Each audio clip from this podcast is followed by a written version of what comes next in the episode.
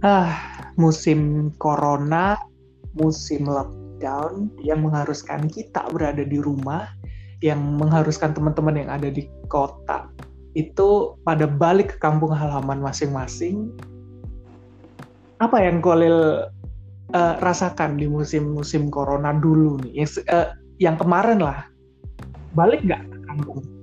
Uh, jadi um, ya kebetulan ya saya kan sebenarnya 8 tahun berada di negeri perantauan ya Van sebenarnya 8 ah, tahun 8 berada tahun. di Iya 8 tahun. Jadi tiga, tahun aku dulu di pondok pesantren di oh, Probolinggo situ. Nah itu kan udah Hanya jauh dari perantauan. Kenapa? Oh itu udah disebut perantauan ya tiga tahun itu. Terus lima tahun. Lima tahunnya itu uh, di Surabaya gitu sambil kuliah. Nah, terus terus terus? Tahu-tahu kemarin itu ada PSBB. Ya akhirnya ya pulang aja. Soalnya sama orang tua pulang aja daripada nanti saya khawatir di Surabaya. Banyak balik ya balik ya.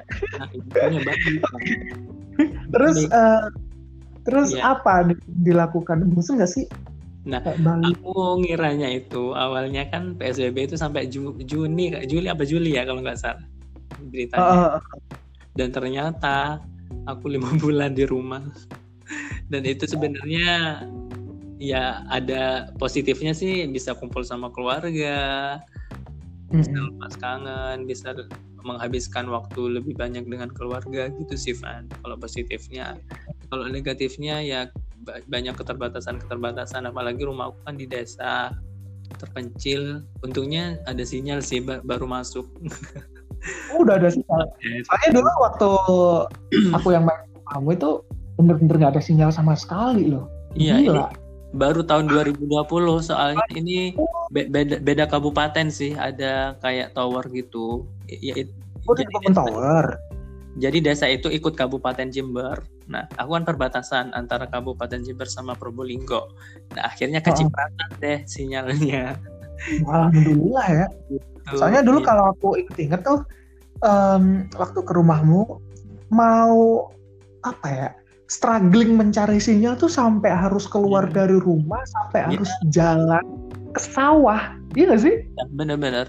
Bahkan aku di jendela kadang atau di atas genteng gitu-gitu udah. udah kayak jadi film ini jika aku menjadi tuh. Tapi seru sih, seru. Maksudnya iya. desa-desa yang kayak belum sinyal tuh kita jadi nggak bisa ngapa-ngapain selain berinteraksi sama orang-orang terdekat gitu. Nah, sama Mas Don nih, hmm. yang alhamdulillahnya masih tersentuh sama sinyal kan kemarin kita juga sempat calling gitu sempat kabar-kabaran hmm. gitu saling tanya sama lain um, apa yang kau lakukan gitu? Kan kayak iya uh, ada beberapa sih. Yang pertama uh, mungkin bantu-bantu orang tua gitu ya. Oh pasti ya, kayak bantu-bantu orang tua. Terus yang kedua ini aku berkebun Van. Berkebun, ya. jadi iya. Bisa jadi, apa? Di apa? Berkebun tuh apa sih? Berkebun ini loh berkebun sayur sayur di oh, belakang sayur. rumah ya kebetulan kan ada space kosong gitu tanah kan jadi kan saya yang sebelah mana sungai itu kan ya enggak di belakang pekarangan rumahku di samping itu kan ada space oh. Uh, Terus? Jadi aku nanam sayur di situ banyak. Bahkan apel pun aku bawa dari Malang. tak tanam apel. Apel ada oh, strawberry, sayur dan lain sebagainya banyak pokoknya di situ. Terus aku juga buat YouTube uh, selama lockdown itu buat channel wow, YouTube. Produktif sekali. Dan um, konten-kontennya ya tentang ini sih kayak desa-desa gitu Ya, jadi aku, yeah, aku yeah. misalnya pengen mengeksplor desaku yang sebenarnya di situ tuh banyak banget potensi yang bisa kita kembangkan. Cuman uh, mungkin ya karena gara-gara ada di desa terpencil, ada di pucuk, daerah perbatasan, mungkin ini juga kurang sentuhan dari pemerintah gitu. Nah, iya nih. Jadi dulu nih waktu aku ke rumah Kolil itu itu jalannya tuh benar-benar yang wow. Luar biasa. Iya nanjak terus turun tapi itu batu gitu loh. Bisa gak sih bayangin? Dan dulu sempet sempet jatuh kan? Aku inget pakai pakai motor apa tuh Vario kali ya Vario Matic mm -hmm. tuh yang gede waktu mm -hmm. itu aku uh, naik tapi uh, naiknya itu batu semua gitu nah kita kita kita kan bukan anak uh, anak motor gitu bukan anak trail jadi kan kita nggak tahu medan yeah. dan itu ada anak daerah mungkin akamsi gitu ya kampung sini mm. di Tiris sana yang dengan santainya bawa motor tuh enak terus anjir nih kita kalah di sana karena itu mereka benar-benar menguasai medan gitu. Iya. nah sampai sekarang nggak sih kayak gitu jalannya? Apakah udah dibenerin atau gimana? Ya jadi sebenarnya jalan yang rusak itu sejak uh, kalau nggak salah sejak aku SMP ya mulai dari kelas satu 1 itu sudah rusak gila, gila. sampai sekarang. Mungkin ini udah belasan tahun sih. Belasan tahun. Oh, oh. ini nggak ada iya nggak ada perbaikan. Ada sih kemarin itu cuma ini cuma mungkin ya ada 500 meter gitu diperbaiki diambil yang parah-parah gitu. Cuman nggak full gitu. Tetap oh, aja sih iya, iya rusak iya. kalau menurut uh, uh. nah itu apa ya? Aku ngelihatnya gini sih kalau misal Kolil ini adalah salah satu anak yang terpilih di desa di daerah tersebut untuk bisa kuliah di kota gitu. Dan waktu aku ke sana, fun fact-nya adalah dari desa tersebut hanya satu orang kolil yang bisa apa ya beruntung bisa kuliah di kota mendapatkan ilmu yang mumpuni lalu dia kembali aku aku bangganya adalah kalau mau kembali ke desa itu dan mau mencari gitu kayak ini potensi desa yang ada nih apa sih gitu karena kemarin sempat aku lihat di YouTube-nya dia itu sempat bikin video apa tuh Lel? Uh, banyak ya. banget sih jadi di YouTube itu, itu ada itu kerja sama sama apa sih itu? Oh mungkin yang pertama itu video ini ya tentang desa ya sebenarnya itu memang in, ya inisiatifku sendiri ya Van sebenarnya Van jadi wow, luar. kemarin waktu pertama kali buka usaha di Surabaya habis lulus itu kan aku buka kedai es krim jadi penghasilan ah, iya. pertama penghasilan pertamaku itu bersih 3 3,5 itu aku alokasikan buat video itu Buset. Enggak, ini aku bukannya bukannya aku sombong atau apa ya. Ini cuma aku pengen iya. berbagi aja buat teman-teman. Nah, soalnya aku sudah kayak gak, gak tega gitu loh ngelihat desaku dulu. Kenapa jalannya rusak, aksesnya rusak, puskesmas pun juga jauh. Sementara di situ kan ada lansia, ada anak-anak kecil, orang-orang yang sakit itu gimana kalau mau ke puskesmas iya, itu iya. aksesnya rusak. Apalagi jalannya kayak gitu kan? Iya. Bahkan ada orang yang hamil melahirkan di tengah jalan ya. Gitu. Iya gitu. Ya, Makanya, gimana? Nah akhirnya, nah aku punya inisiatif buat video. Video itu sebenarnya sih buat kayak sindiran gitu sih, semacam sindiran. Cuman ini lebih oh. soft, soft, lebih soft. Oh. Jadi di di awal, di menit-menit awal itu aku kayak tunjukin kalau desa ini itu banyak potensi wisatanya. Ada bisa kayak tubing, rafting dan di sini di desa ini punya budaya juga gitu loh. Kayak pertunjukan seni, musik tradisional, terus ada kearifan lokalnya juga ada proses pembuatan kopi tradisional, gula merah dan lain sebagainya. Aku kemas itu sendirian aku yang buat kemas. Nah, akhirnya aku ngundang beberapa teman-teman videografer drone juga. Hmm. aku itu ngundang itu aku sendiri semuanya yang bayar ya tanpa bapak kepala desa. Aku nggak minta bapak kepala desa. Iya nggak minta. Sepeser pun aku nggak minta. ya karena ini, iya. Karena kalau minta ini bakalan lama ceritanya. Jadi bakal aku ribet, birokrasi bakal iya. ribet bener. Nah ya selama aku bisa melakukan ya gak apa-apa tak kerjaan tak kerjakan aja selama ini positif gitu.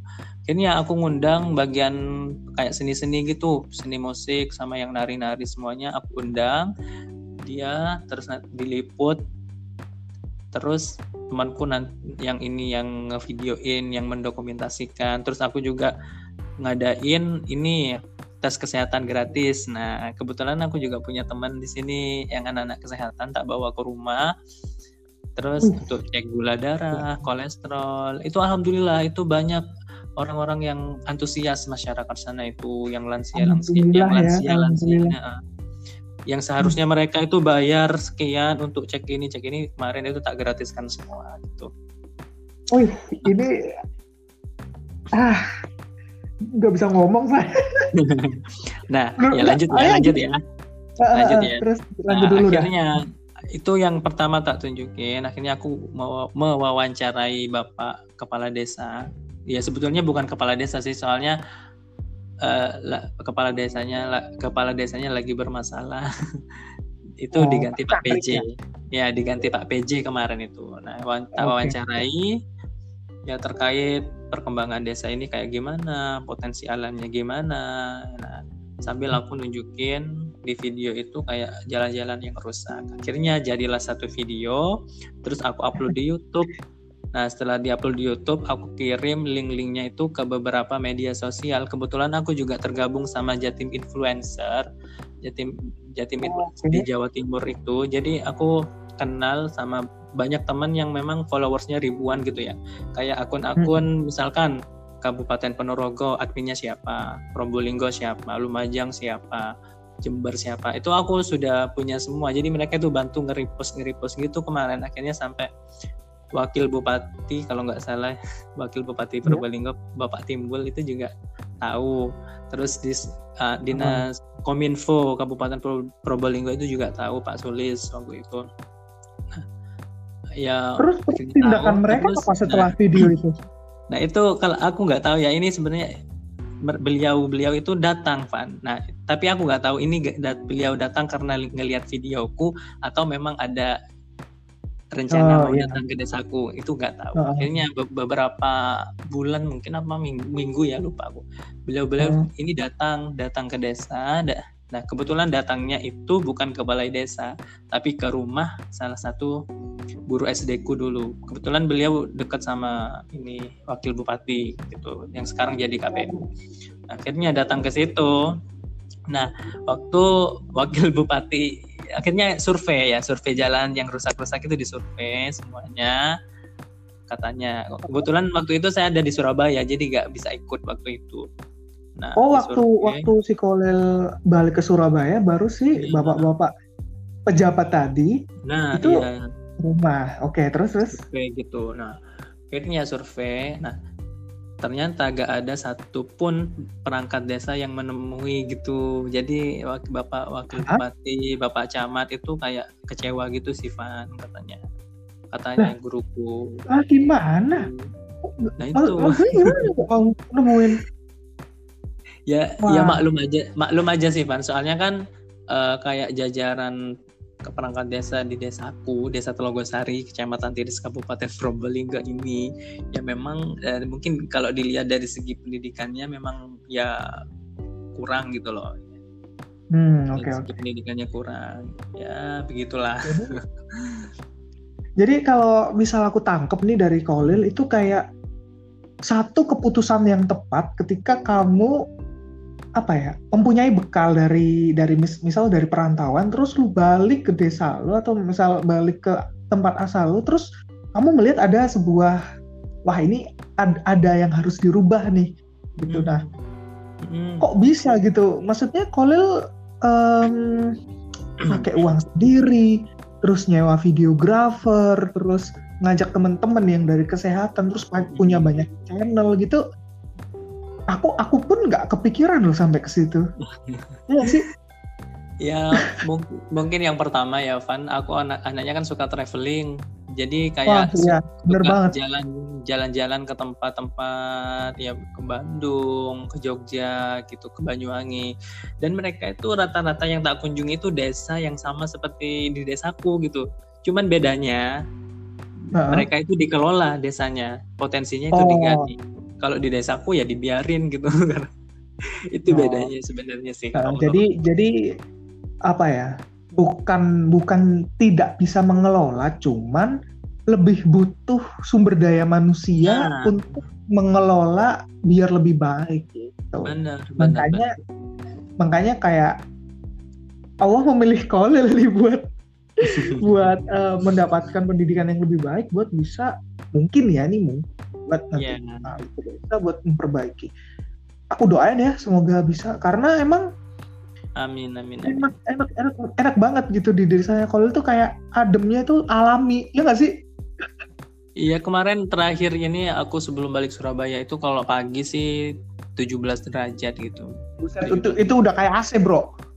Ya Mau makanya maaf. aku kan ini di rumah aku itu itu aku bersin bersin biasanya kalau pagi. Aku kan alergi dingin gitu. Iya, ya. maksudnya kalau misal bisa sih kayak dikelola dengan baik itu kan bisa mendatangkan apa juga sih apa namanya itu uang gitu kayak iya pasti, pasti dibuka tempat wisata terus ada bisnis bisnis dari warga hmm, ya. yang sebenarnya bisa di ini ya Ya jadi gitu. secara gitu. tidak langsung uh, kalau potensi wisatanya dikembangkan itu juga akan membantu mengangkat perekonomian masyarakat gitu. Nah, that's the point. Ya.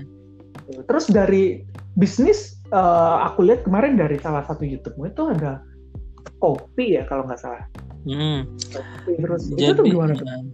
Jadi kan uh, lahan-lahan warga atau masyarakat sana kan mayoritas juga selain nanam ini apa namanya pohon, pohon sengon, oh. itu juga mayoritas kopi ya salah satu sumber penghasilan. Jenis-jenis kopi. kopi apa tuh? Nah tapi di sana itu uh, setauku adanya kopi robusta ya kopi robusta. Oh, robusta. Ya, oh, robusta. Cuman ya saat ini itu sekarang lagi banyak orang itu berlomba-lomba nanam kapulaga sama porang karena memang mahal harganya. Waduh, iya. Itu itu bisa jadi kesempatan sih. Nah, kalau gitu. Tapi tapi udah belum? Maksudnya udah dikirim ke kota-kota gitu. Udah ya, kan, sebatas pasti. ini sih sebatas pengepul dan itu harganya lumayan mahal sih Pak. Ya? Iya, iya. Oh tapi ini dijualnya potensi. mahal. Di pengepul saja untuk satu kilogram kapulaga ya sekarang itu hmm. tiga ratus lima puluh. Oh, ribu. Iya, satu kilo. 350 dan hmm. kemarin ada tetanggaku yang panen sekali panen itu dia langsung dapat 30 juta langsung berangkat umroh. Alhamdulillah. Wih gila bener. Tapi kalau selain itu dulu tuh kalau nggak salah aku inget ada alpukat juga loh kalau nggak salah. Alpukat ada cuman kan musiman kayak gitu duren manggis pisang. Emang alpukatnya enak banget loh itu.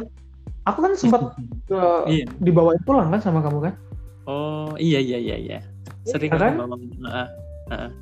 aku tuh sempet gitu yang satu itu beli beli sama teman-teman waktu itu beli sama Mas Akim dan kawan-kawan kalau nggak salah ya waktu hmm. itu kan kita rame-rame ya bareng-bareng di situ sama yeah. teman-teman juga terus uh, sama bawa yang dari kamu gitu yang kamu kasih hmm. gitu nah ternyata waktu ketika dari rumah ketika aku buka ini kok nggak ada yang enak gitu cuman ada beberapa al alpukat tuh yang kok beda banget. Ini kayak enak banget gitu loh. Dan ternyata aku baru inget si alpukat yang aku bedain itu ternyata ada yang beli ada yang dapat dari kamu. Yang beli tuh zong semua. Bener-bener gak bisa dimakan. Iya. yeah. busuk atau nggak enak. Tapi hmm. yang dari kamu tuh kayak alpukat mentega gitu bukan sih? Iya banyak banyak sih emang jenisnya. Ah banyak sih sebenarnya potensi gitu yang kalau misal dikembangkan dan dikelola dengan baik dengan sumber daya manusia yang cocok dan mumpuni nggak mungkin nggak cuma desa kamu doang Lil. Desa kamu itu menjadi salah satu dari sekian banyak contoh desa-desa yang ada di seluruh wilayah Indonesia yang perlu dapat perhatian khusus gitu. Aku iya, di sini nggak bilang perhatian khusus dari pemerintah langsung atau pemkap pemda dan segala macam karena aku nggak punya nggak uh, punya apa ya um, ilmu buat ke sana cuman aku lebih memanggil ke teman-teman yang punya apa ya yang punya sumber daya yang mumpuni gitu loh kayak kamu kuliah ke kota, kamu balik ke desamu, kamu bawa apa gitu. Jangan jangan serta merta kamu dari desa terus kamu ke kota, ya udah gitu. Kamu enjoy di kota, lama di kota, kamu nggak mau balik. Nah itu menurutku salah besar sih. Kayak gitu. Iya. Kecuali uh, kecuali kayak Olel nih kayak misal aku bisnis gitu ya. Bisnis apa dulu tadi lo yang es krim itu ya? Iya, yang dulu itu es krim, cuman sekarang lagi tutup soalnya lagi ya, pandemi. Lagi uh, pandemi gitu. Itu menurutku oke okay sih. Kayak penghasilan pertama sekian juta langsung disewain ini ini ini. Alhamdulillah dapat respon gitu. Itu luar biasa. Apa hmm. apa nih harapan Kolil ke depan? Atau ada rencana apa sih? Uh, rencananya sih uh, untuk sekarang aku pengen mulai bisnis lagi dulu Van di apa di Surabaya bisnis okay, okay, okay. ujung-ujungnya nanti aku juga akan bakalan kembali ke desa sih sebenarnya cuman nah. pengen berkarir di kota dulu karena memang peluangnya juga lebih besar kalau di kota dibandingin sama di desa nah pengen bisnis istilahnya istilahnya mencari modal dulu di kota nih entah itu ilmunya hmm. ya, ya kan? benar ya uh, jadi karena di, kalau di kota itu kita mau ngapa-ngapain itu juga mudah gitu mau aksesnya sharing sama teman-teman. Hmm. Oke, okay. Sukses buat Kolel dan bisnis ke depannya. Semoga okay, menjadi yang perhatian bagi teman-teman juga gitu, teman-teman yang kuliah, yang mendapatkan ilmu, yang mendapat kesempatan yang berbeda dari teman-temannya di desa yang lain, biar kebuka matanya keambil kesempatan yang sebesar-besarnya bisa apa ya ngembangin desanya di daerah yang masing-masing gitu. Oke, terima kasih Kolil. Semoga sukses okay. ke depannya. Sama-sama. Dan jangan lupa buat follow juga podcastnya Kolil, namanya Embun Magi. Masih okay, aktif nggak Kolil? Uh, aktif sih, cuman aku akhir-akhir ini jarang upload. Ya nggak apa-apa sih karena suaranya Kolil nih benar-benar ngademin juga sih ada ngademin oke assalamualaikum Lel oke waalaikumsalam